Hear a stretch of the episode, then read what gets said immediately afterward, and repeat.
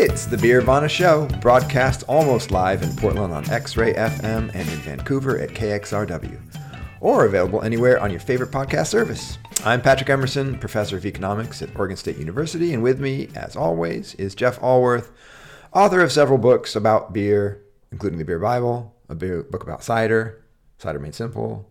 I'm free, I'm freelancing now. A couple of a book of fiction. That's kind of a deep cut because I think 14 people read that cider book. So Is that right? yeah, it did Not a big seller? It did not sell well.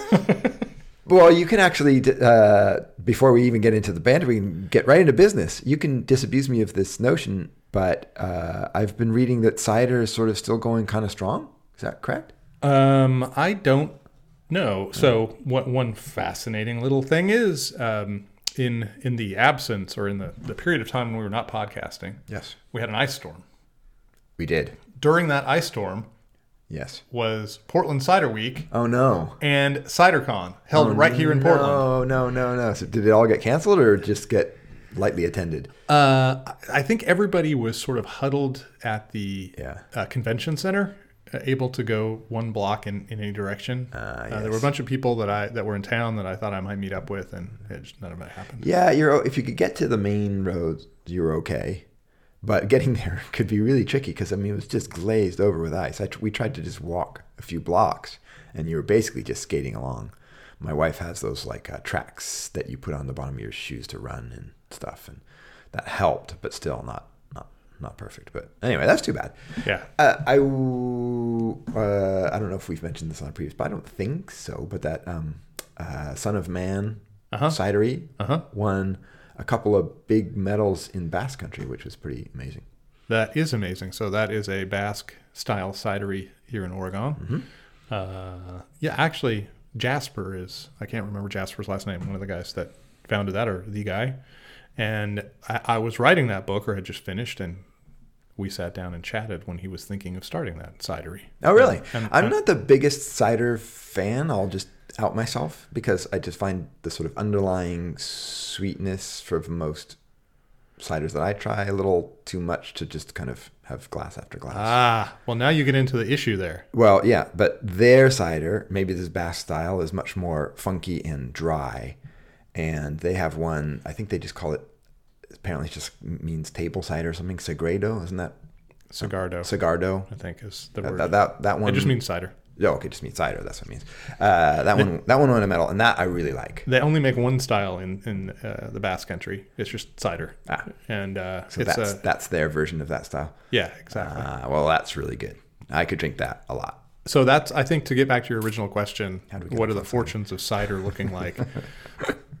you know, for a huge amount of time, cider was equivalent to Angry Orchard's performance. They Right. constituted fifty or more percent of the market. Yeah, yeah, and so when they were going up, it looked really good. When they were going down, it looked really bad. And I don't actually know how craft ciders are doing. You know, if you're a little Yeah, and unfortunately, my brain is too old to have retained the key details uh, that I read. I don't remember where I read it or what I read. It was just some kind of data. I think it was on Craft Cider and uh, something about sales being robust. But um, don't quote me because I can't quote it.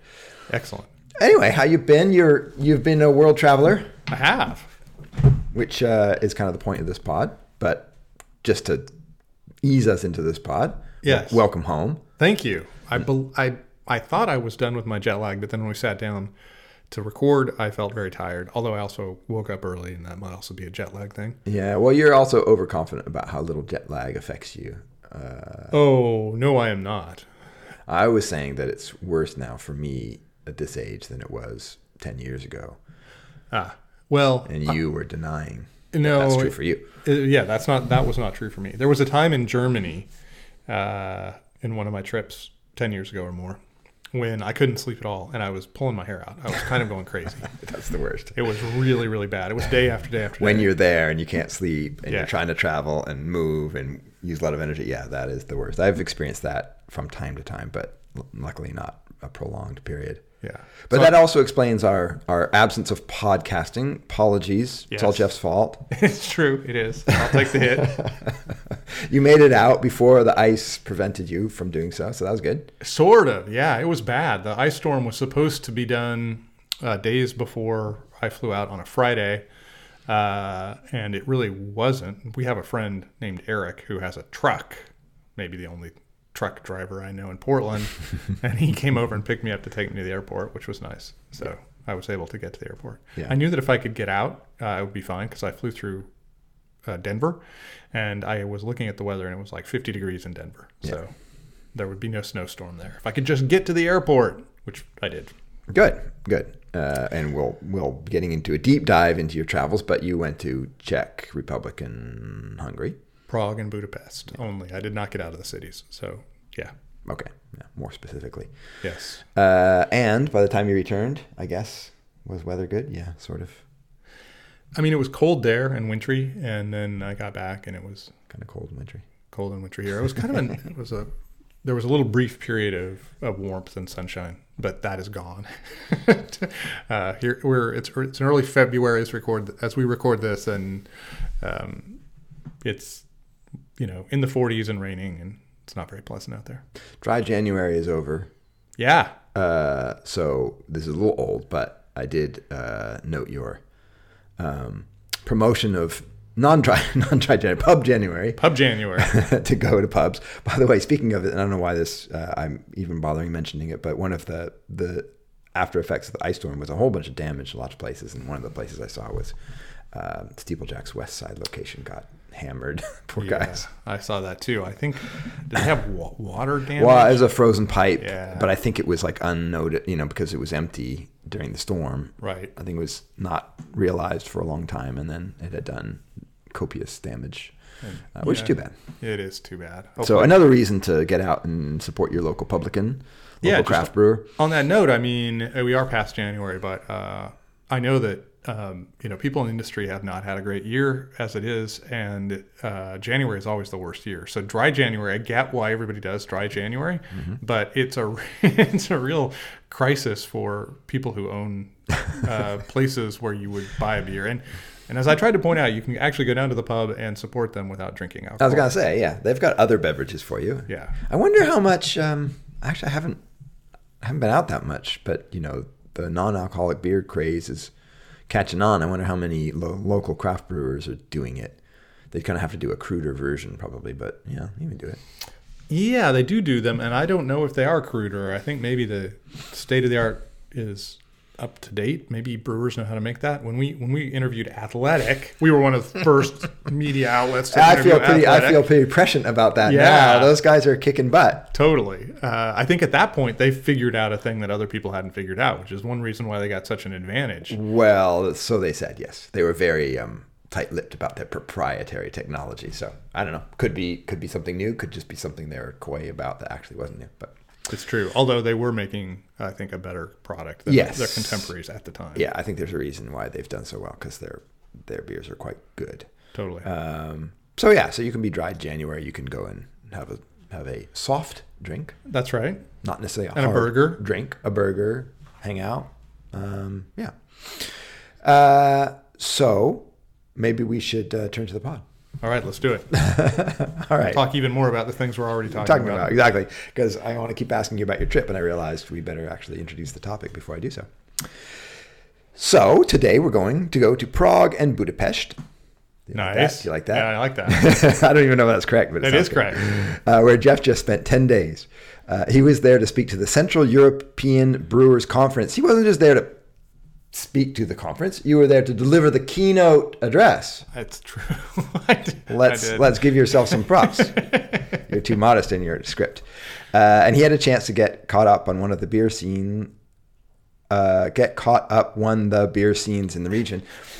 You know, I can, I can, I, I can I told edit you I on was the really. fly. I told you I was really tired. What are you saying about jet lag? he got caught up on the beer scenes. Uh, the countries there have very diverse brewing backgrounds, from the Czech Republic with local intact traditions dating, dating back centuries, to countries like Croatia with old domestic breweries and very young craft breweries. He's going to tell us what he found. All that soon, but first, the news.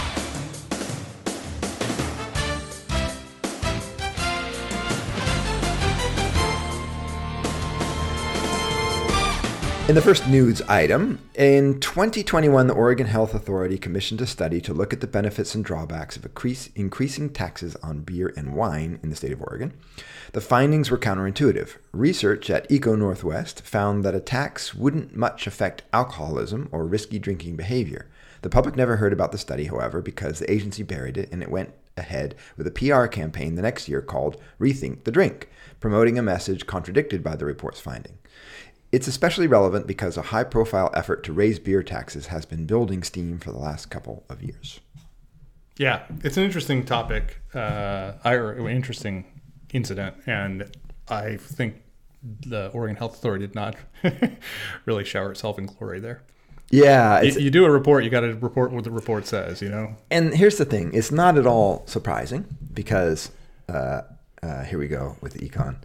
Uh, That's what you're here for. let's talk price elasticity of demand. So elasticity is just a, a measure of um, sensitivity to change, and the price elasticity of things like alcohol um, uh, can be fairly price elastic. But when you look at people who are um, dependent on alcohol, so if th- in this case it's risky behaviors, but also um, uh, what what did you say? Uh, alcoholism. Um, I wasn't sure if you used the term, so I'm making sure. Uh, these are people who are not particularly price sensitive. So an alcoholic gets their alcohol um, uh, sort of regardless the price, um, or just switches from a higher priced alcohol to a lower priced alcohol. right. Uh, and I imagine it, if you're talking about risky behaviors, you're talking about sort of like binge drinking and things like that. And that in that case, you're probably also not very price sensitive. So these are the areas in which you don't expect consumers to be price sensitive. The same is true, for example, with cigarettes, um, things you become addicted to, so addictive substances in general. Um, and also things that it's not easy to find a, an alternative. Now, maybe in Oregon you could switch to cannabis, um, but I don't think alcoholics think of cannabis the same way. It's really not the same. Um, so yeah, that doesn't surprise me, and I'm I'm surprised they felt they needed to suppress it.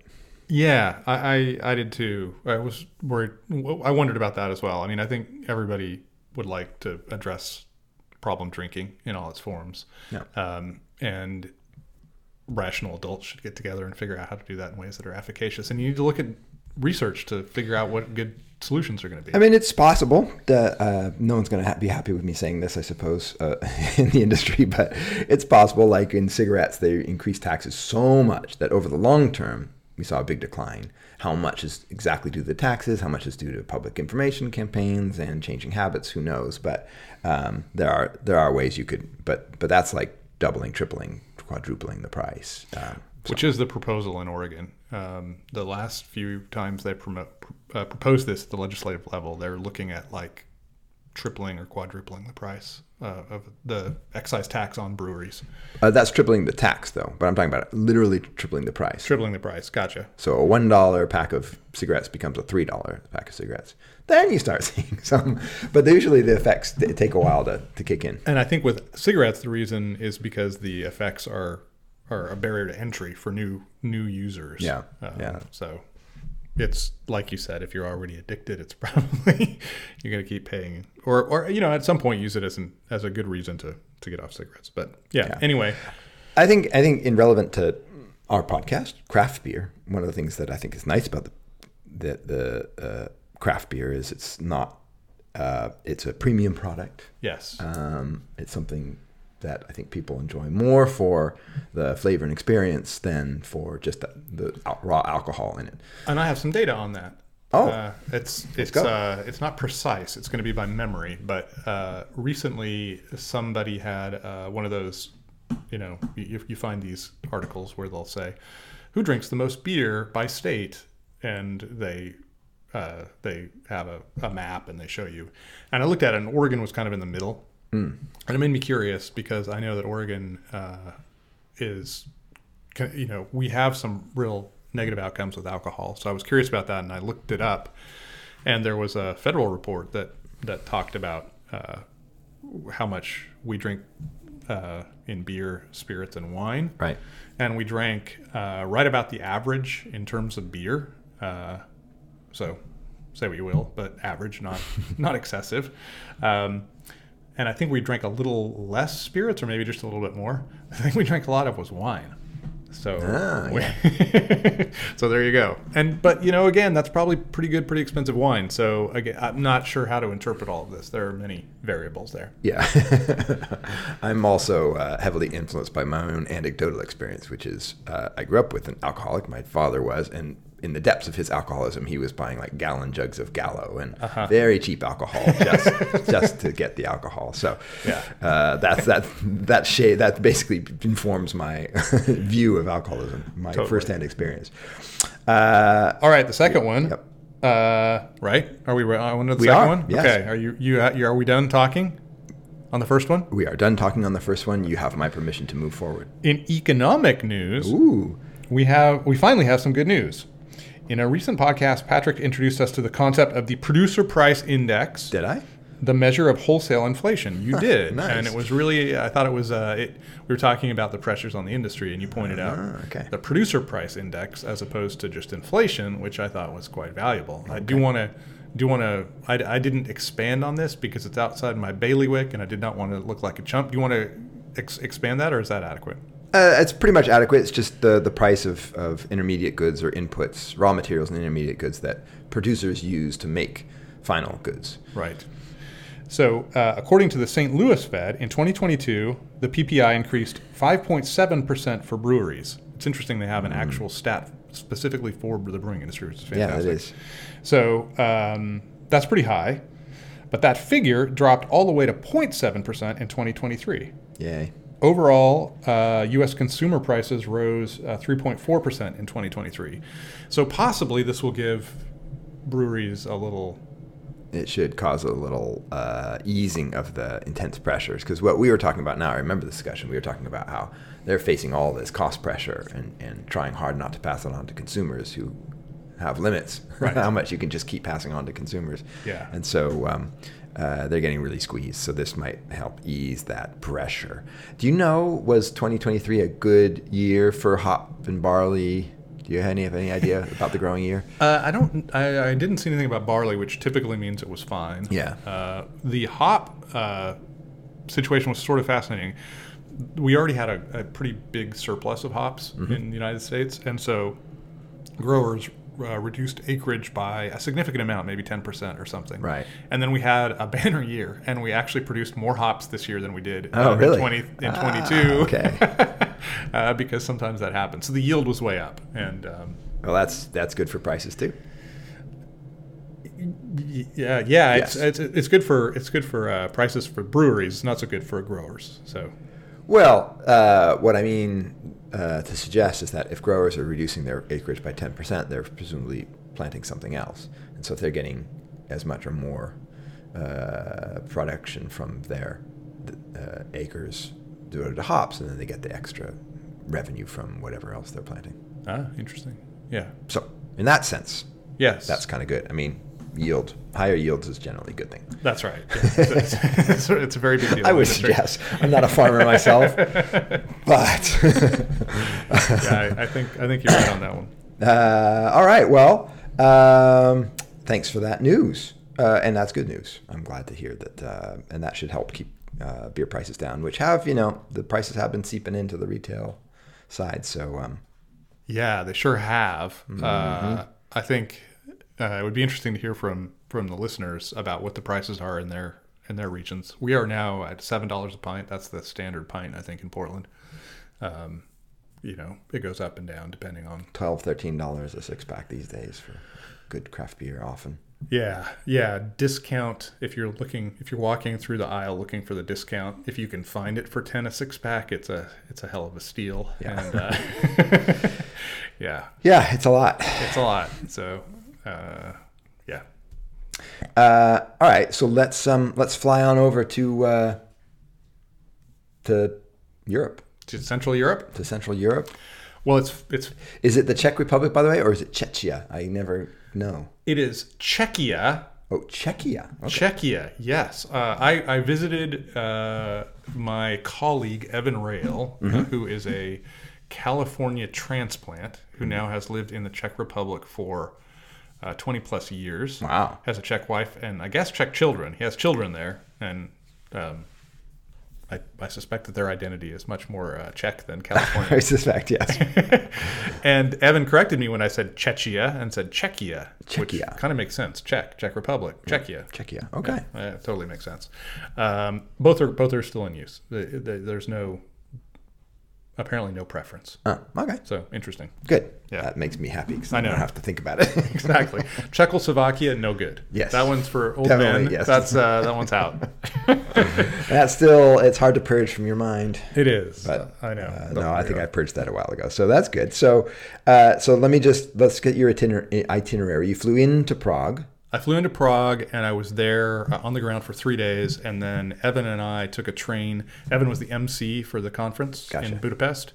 And we took a train uh, to Budapest. It was about seven hours.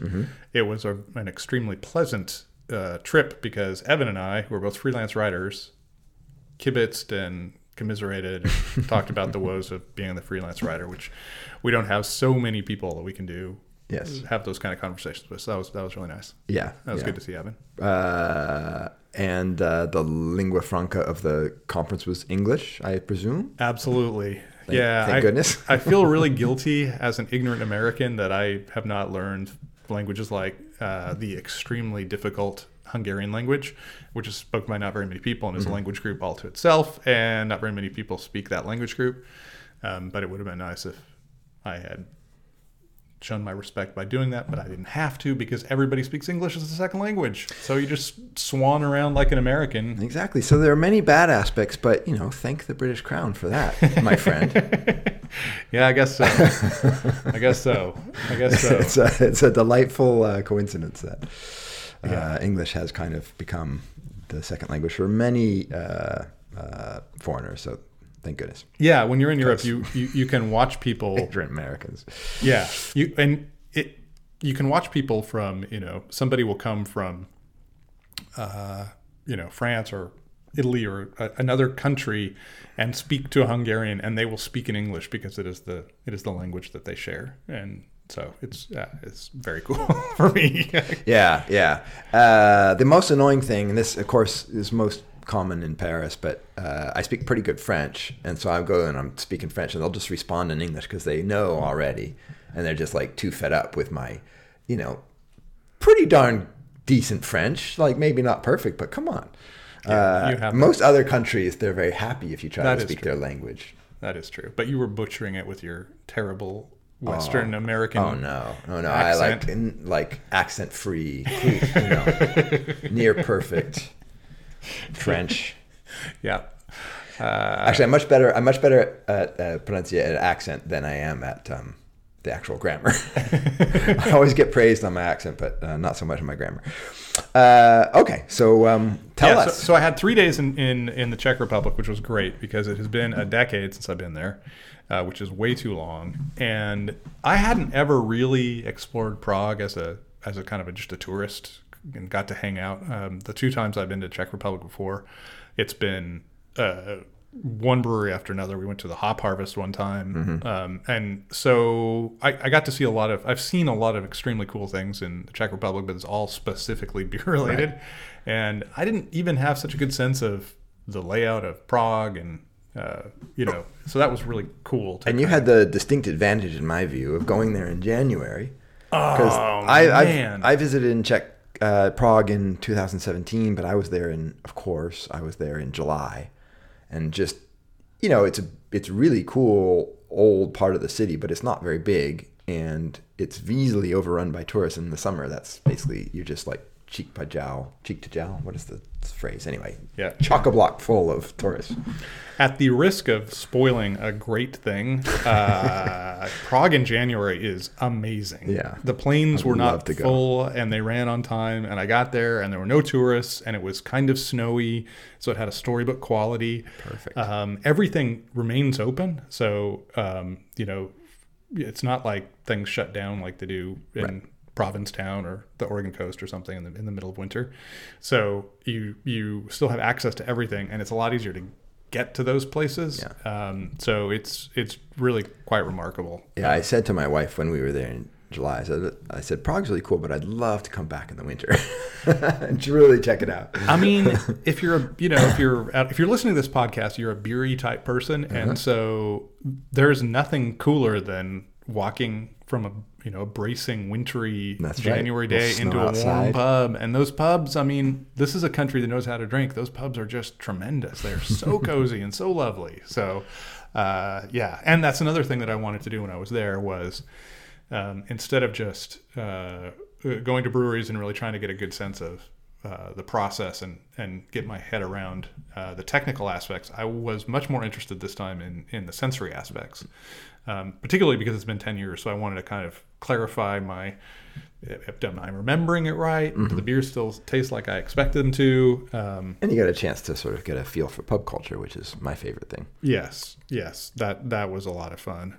uh, and and you know, at to your point, you could walk into a pub and, and find a place, and it wasn't crazy. Yeah. And so Czech is a country, uh, sorry, uh, Czechia is Yes. a country with um, uh, a very, very ancient old tradition in beer.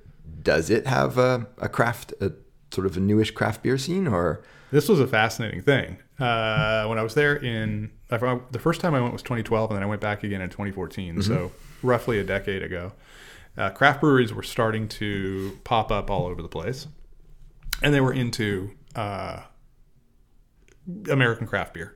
Yeah. um, they were making IPAs. IPAs, basically, yeah.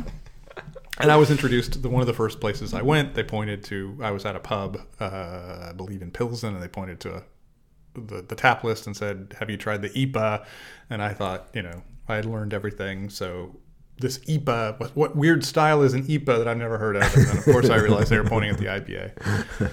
The interesting thing that's happened in that 10 years since I was there, and there was some excitement in, among these small breweries for American styles, is those seem to have collapsed. Those breweries still exist, but they're really leaning much more on the classic Czech styles. Interesting. So I think uh, they they They didn't quite get their wedge in and yeah create a whole scene, huh? and and the the amount of ales sold in the Czech Republic, according to Evan, is somewhere less than one percent or around one percent. Wow. So they're just not, they are not a thing. Um, and I went to, uh, there's a brewery called Matuška that was kind of an, a famous brewery when I was there before.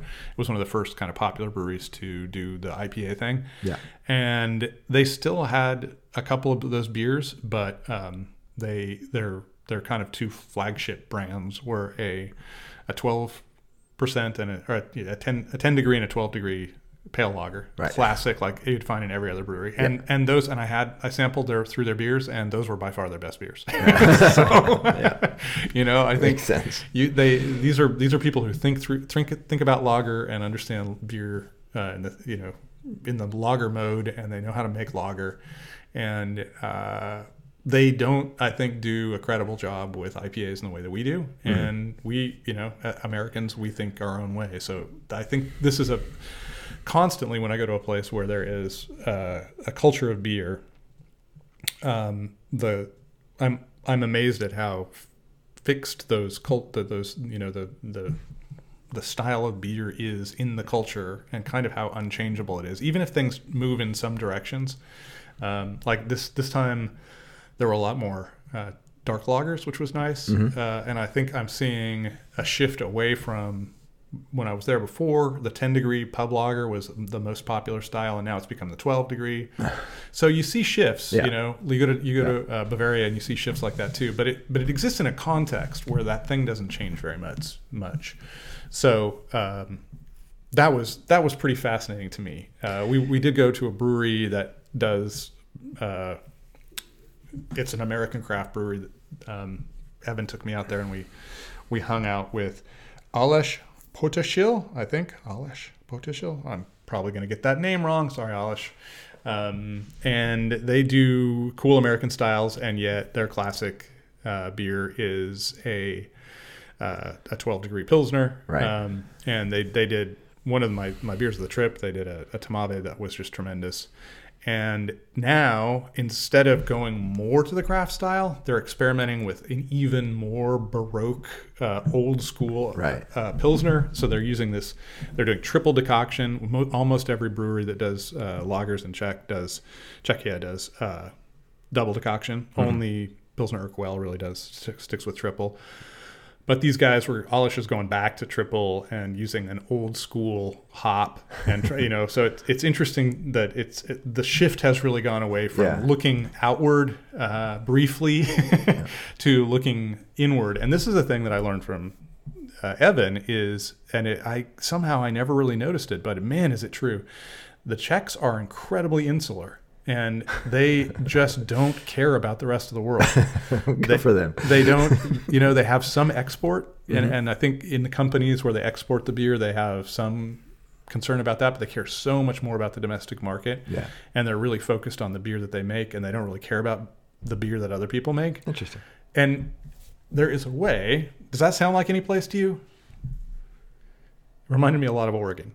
Oh, oh, okay. You know, we- I was we thinking brew- another European country. We brew our own beer and we don't send a lot of it out. And people often wonder, you know, what does Oregon beer taste like? We never get it out here. It's like, yeah, well, we, we drink it all ourselves. Yeah, yeah, that's a good point. uh, Uh, I was just gonna say it. it uh, I feel like, and probably data will contradict me, but you know, anecdotes are better anyway.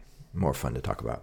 I feel like when I'm coming, when I go back to England, that uh, there's a not not nearly as pronounced, but a similar shift um, in that there's still you'll still find Western style. You know, you'll find IPAs and West Coast IPAs and things like that in British pubs, and you'll also find you know Carlsberg. Or I feel like there's more and more uh, uh, young customers who are drinking more traditional English styles. yeah, I wonder about that. You've been there more recently than I have. Yeah, So I'm going back. I'm going back again in spring break. Um, see my mom, and uh, I, I intend to do deep, deep research. Uh, hours and hours of research. You should actually do pub. that. You should really, you should really get out there. Have you been to I the to. to the Bermondsey Beer Mile? No. Maybe you should go check that out. No. See what the kids are doing. I like. I just like to pop into the neighborhood pubs. Those are fascinating to me. Bermondsey is a it's a railway art. It's a it's a street along the railway. Oh yeah, yeah, with all of the arches, arch storage things down. Yeah, Yeah, I think you told me of- about this. Yeah. There's a bunch of breweries there, so All right, all right. Maybe I maybe I will. check a few Maybe of those out. What But yeah, I just feel I feel like there's sort of a re-embrace of kind of not not like super traditional CAMRA kind of, but you know English ales, brown ales, bitters, and things like that.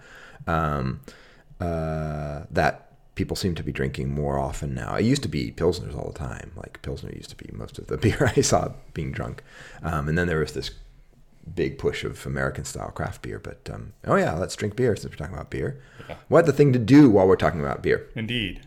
Uh, anyway, uh, so I wonder if if that's like a trend around um, Europe.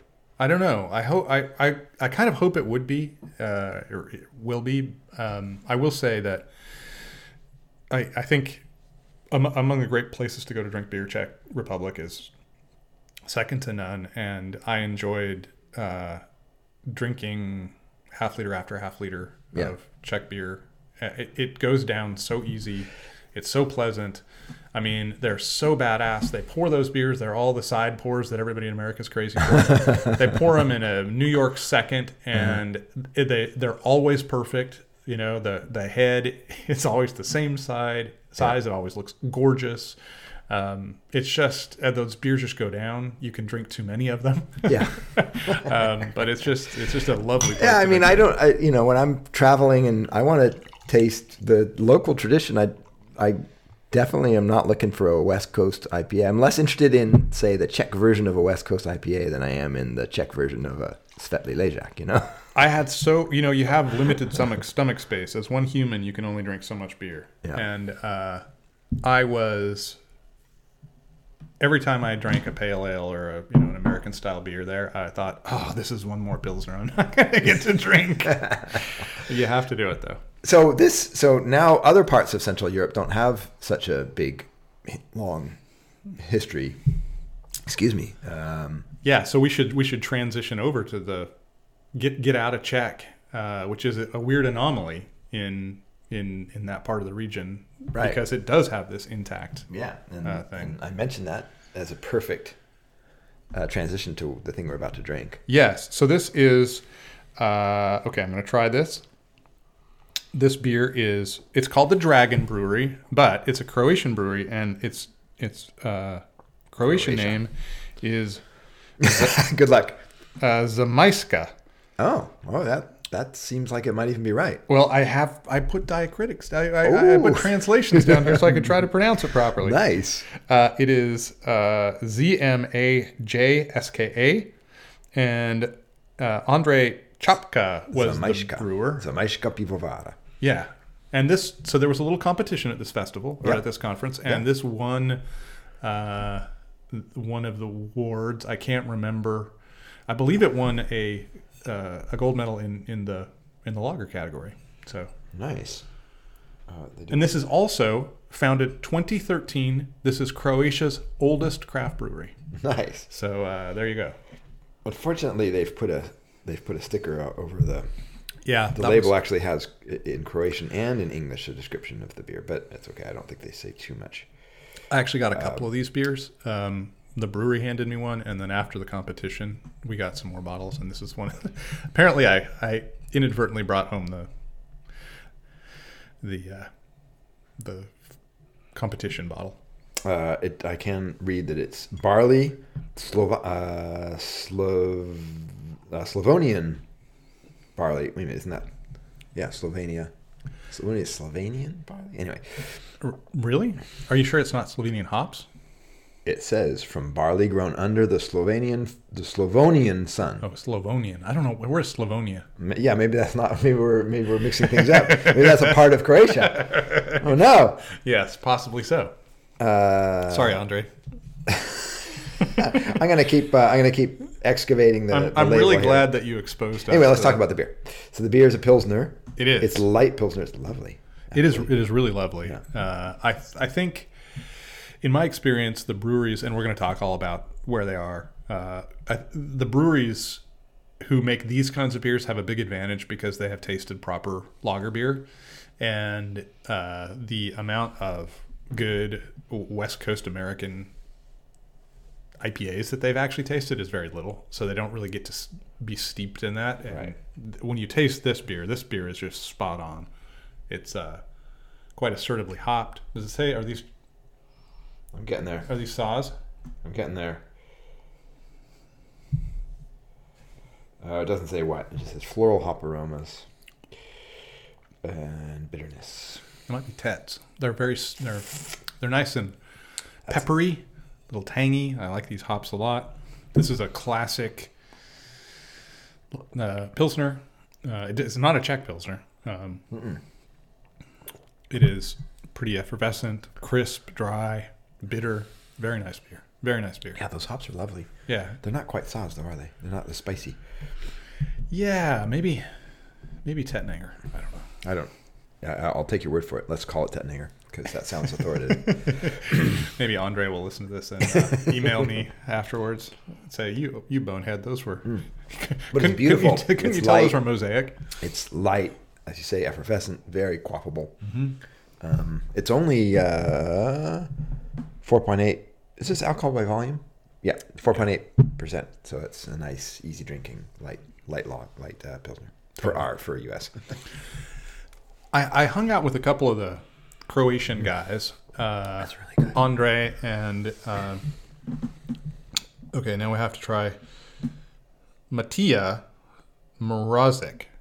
Matija. Uh, I'm doing my best, guys. I really hope I'm remembering and trying your names at Ver Varionica Brewery. We're gonna try. We're gonna try. Uh, very Ionica. Yeah, that's how I'd pronounce it. we're gonna try Matija's uh, Pale Ale on next week's show. Yeah, so Uh, tune in next time for that. and he also won an award for that beer.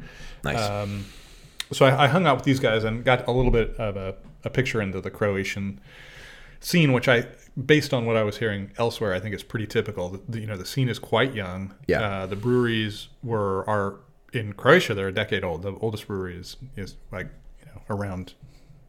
Yeah, it was founded in 2013. So. Yeah.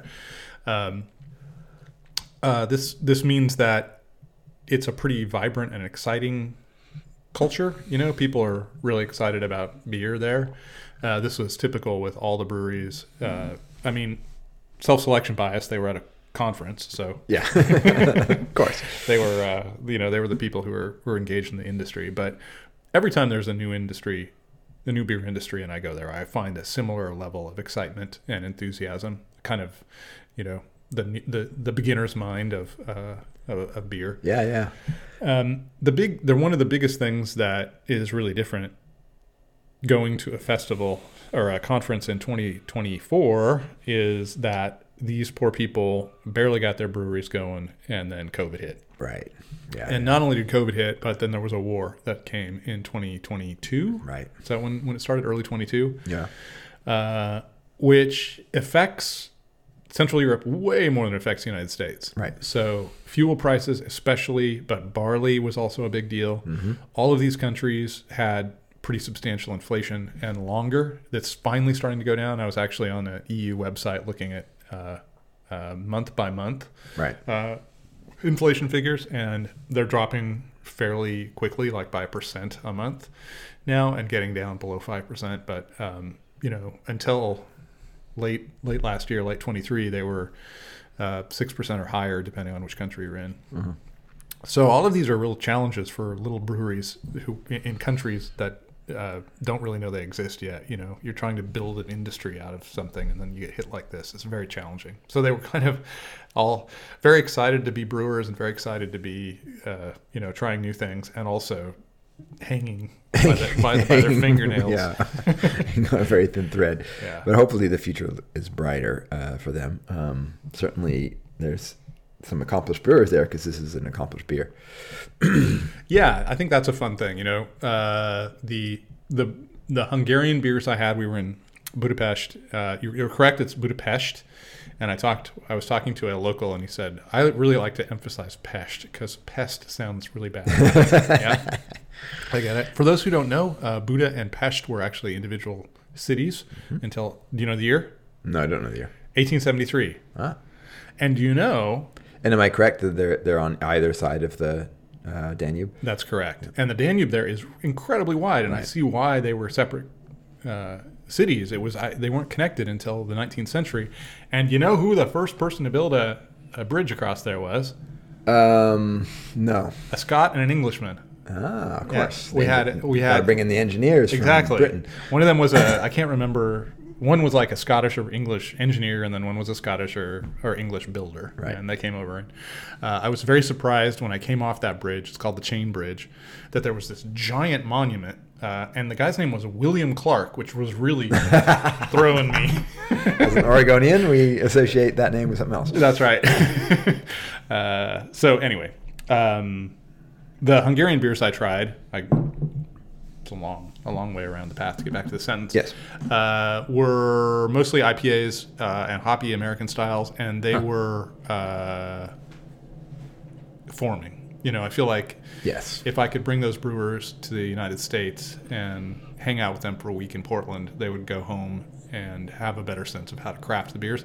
My sense is that the issue is not nearly uh, the problem that, that early American brewers had, which was they didn't know how to brew. Right. Um, they had bad equipment, and they were home brewers, and they didn't they didn't technically understand what they were doing. Right. I don't think that's the issue here. I really think it's an issue of, you know, you you gotta. It's like when you go to when I was in the Czech Republic, those beers we didn't talk too much about. Um, we, we could possibly return to that. Those are just weird ass beers, and until you Yeah. drunk a bunch of them, I think it's really hard to get your brain around what a Czech beer is. Right, Um, right. So that's the same thing with American IPA. I mean, American IPAs are really weird. If you've never had a proper smack you across the face American IPA, it's it's challenging to imagine how assertive they are and how you know bracing. well, yeah, and but you can also think of just the evolution of it too over the last thirty years. Uh, you know, a modern West Coast IPA is a really dialed-in thing that took decades to sort of arrive at this point where it's balanced, it's bitter but not too much, it's aromatic but not too sweet. You know, it's dry finished, it's all that stuff. Took a long time for people to figure out both sort of the mix of ingredients and the techniques and the right yeast to use and just everything. So. Totally, uh, and it's happening so much faster there. Yeah. you know the the the lag time between people getting started and learning about it is just you know it took Yeah. It took a, a good 20 years for American breweries to really learn how to brew beer. Yeah. Um, and after a decade, you can see that these breweries already know how to brew beer and they're doing it properly. So Information moves fast. But- informa- yeah, information. But moves so so in fast. these in these countries like um, Croatia and uh, yeah, we're gonna we're gonna try a Romanian beer here. and. Hungary and Romania, yeah. So they didn't have an existing ancient beer culture. What what was sort of the drink of choice? You know, They, I mean, they have domestic lagers just like everybody else. And when you talk to them, Right. the you know, it was interesting. Um, the, the last trip I took to Europe, I went through Central Europe. So I went to Austria and then I went to Poland. Right. And Austria's mass market lagers are really good. If you brought one of those home and just decanted it into a glass and handed it to a craft beer drinker, they would think that it was whatever you know local craft beer you were Yeah. making. And I got to Poland and I thought, oh man, maybe this is the thing about Central Europe is their domestic mass market lagers just tremendous. yeah, Not the case in Poland. they were just they were like old American. Uh, you know, they were flaccid and Right. tame and not very interesting, and some of them had weird off flavors. Um, not so good. And when I was talking to people in places like Romania and Hungary and uh, uh, Croatia, they have those industries. It very, looks very much to me like what it was like in, in the 1970s and 80s in the United States when craft beer was forming. You have these older, older domestic breweries, but they make really boring beer that nobody, you know, gets very excited about. and that presumably was just something they imported from like Germany. I mean, the idea. Yeah, the I think that's right. and And, maybe I think the Czech Republic does cast quite a wide shadow, at least today. I think everybody gets that the Czech Republic. It's it is funny though. The Czech Republic um, uh, is so insular, and you get a sense of that uh, in Budapest too, because it's just Budapest.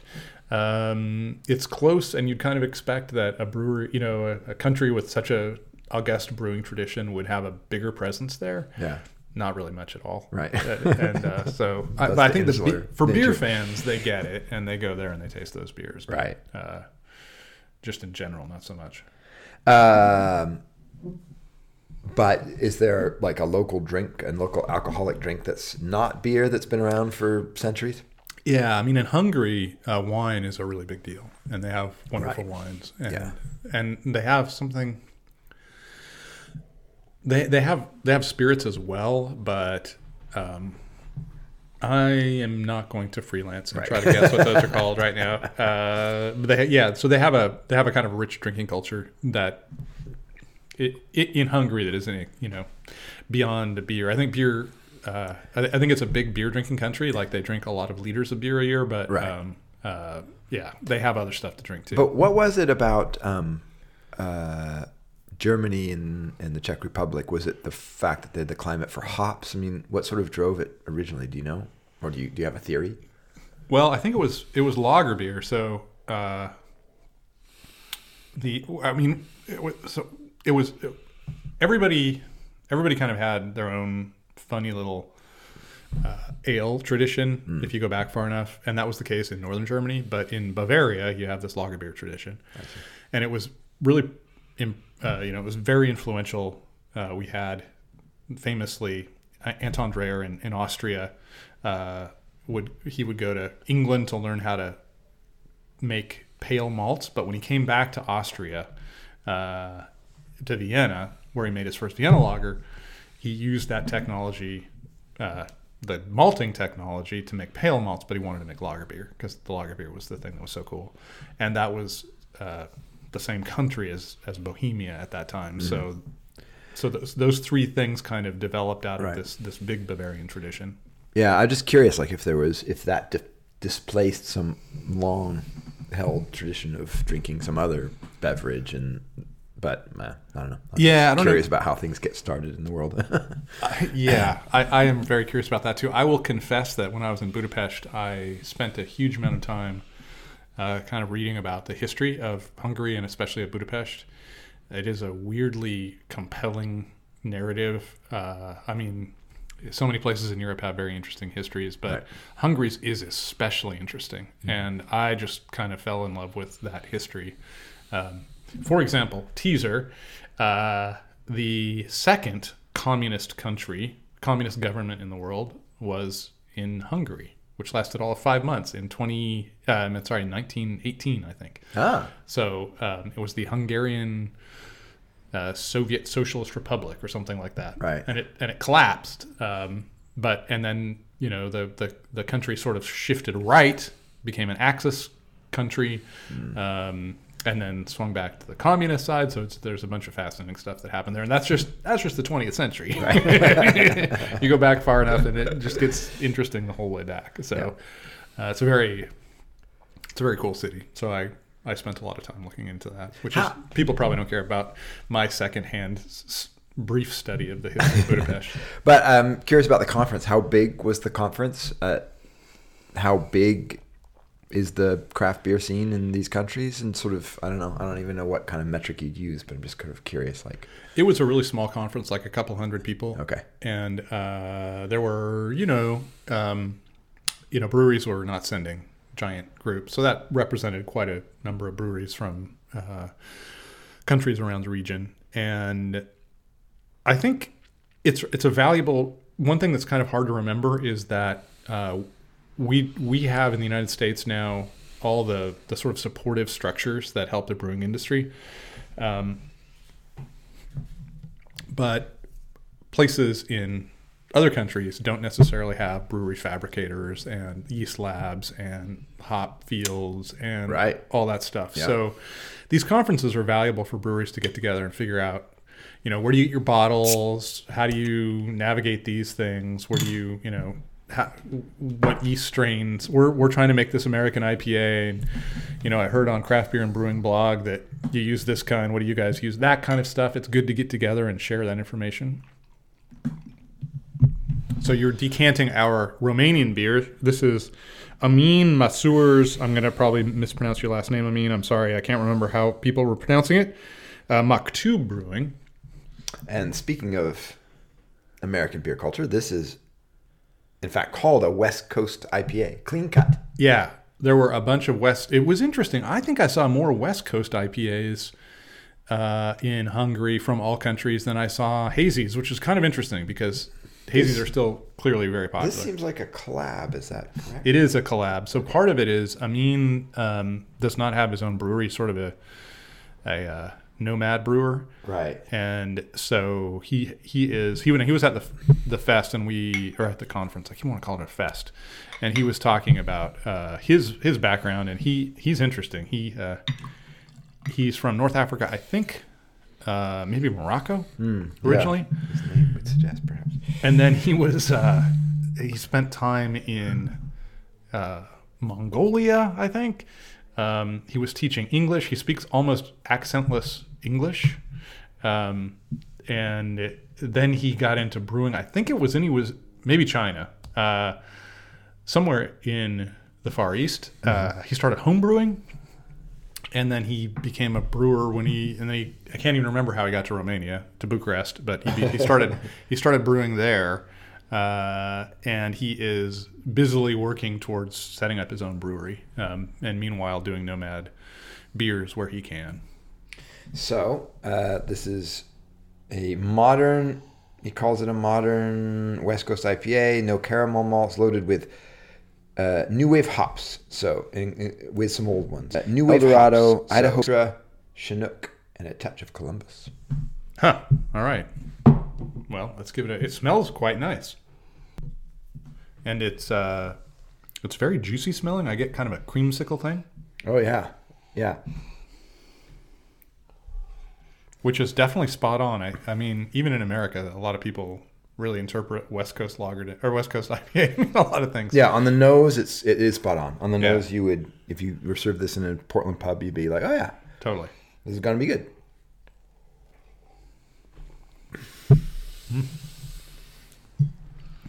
That's pretty pretty spot on on the palate too. It lacks a little little bitterness, I think. Yeah, I think that's definitely a, a, a typical presentation. It's not Yeah. um, it's not out of sync with many many styles. Yeah, I, I, sorry, I didn't mean that sounded very critical. it's, it's really good. I just mean that um, I, I, in my mind, I was comparing it to what I'd be served in a Portland pub. And uh, the West Coast IPA that sort of dominates the Portland pub is one that's very aromatic um, and juicy, but has a, a fairly pronounced bitter spine. Not not not overwhelming, but just it's there to balance. Yeah, and this one, uh, I think the flavor profile is very much like the aroma. It's again, it's pretty creamsicle, um, and it's uh, I there there is bitterness here though. Yeah, there is uh, bitterness, yeah, uh, and it's pretty dry. It's not cloyingly sweet or anything. It's quite because I because I think the creamsicle might suggest that, Mm. but it's not. It's just a very nice, lush, um, uh, fruity flavor profile. It's nice. I like it. Yeah, this is actually uh, a better a better example of this style than anything I had in Hungary. So And I don't know. It's not clear what Hophead Brewing is, but that's the collab with a place called Hophead Brewing. there you go. But um, I'm not sure. I think it might be a local. Yeah, Amin is a real beer nerd. He would he uh, he had a there was a meet the brewer session Uh-huh. at the conference, and he was the brewer, uh, and he just consumes information everywhere he can about beer. Um, and there's quite a bit if you're willing to if you're willing to dig deep and read white papers and look at research and stuff. You there's a lot of stuff you can look at. So Yeah. um, that's another great asset that brewers have. Yeah. Well, speaking of the Hungarian examples, which you said weren't quite there yet, this is pretty much there. Mm-hmm. He's got it pretty dialed in. Um, yeah, this is badass. I would call it little little west east coast because the the sort of lack of bitterness is what I consider more east coast, but but it's lovely. yeah, and it it actually is. Uh, I would call it a really typical appearance for a Portland IPA. You know, It is, yeah. it's light, so no no more caramel malt, so it's it's kind of light straw colored. uh-huh. Uh, it's got a little bit of haziness. Yeah, like 2.5 on the hazometer. 2.5 on the hazometer, which is nice. I like that. Yeah. Just a little bit of haze. Uh, yeah, I would I would totally drink this was in a pub, and I'd be very happy to be served this. yeah, thanks so much, uh, Andre and Amin, for, Let's for go, Amin. sharing these Keep these bottles. Uh, Somebody give this guy a brewery. They were fresh and in good shape too. Yeah, yeah, yeah. You know? Good job bringing them back. Thank you. Uh, the only time fiddle. that they were not perfectly refrigerated was on the plane, and it was winter, so they should have been pretty cool down in the belly of the beast there. Yeah, and it's pretty cold up there. At That's what I mean. Forty thousand feet. so, Yeah, especially in winter. We were flying up over Greenland too, so you know, probably kept them pretty cool. yeah. I was a little anxious about the bottles in the in the, Yes. the bag, but they they survived. Yeah, yeah. I remember when we brought bottles, but I think both to and fro from from England. Uh, I think I might have brought a bottle or two back. But yeah, having having glass bottles in your suitcase just feel have a feeling of dread. Yeah. Oh man, some ramp rat's gonna throw that thing around. Gonna beer saturated clothes. Yes, totally. Uh, okay, we should probably uh, jump to the mailbag because we do actually have a mailbag. We um, do. uh, entry. Uh, should I go ahead and? Yeah, I'll go ahead. Go man, go. So um, this is from uh, Taylor v- uh, Vido. Sorry, Taylor Video. I also V I Y D O. So yeah, uh, choose your own pronunciation. Sorry, Taylor. Please let us know. Uh, from Spokane. All right, Spokane. I was in Spokane not too long ago. Let's go, Spokane. Uh, what does he writes? What does the future hold for the once almighty Cascade hop? Aha. What once seemed like a staple ingredient on beer menus now feels like a thing of the past. What do production numbers tell us? And what's the vibe from industry experts? You're going to be the one to go to on this.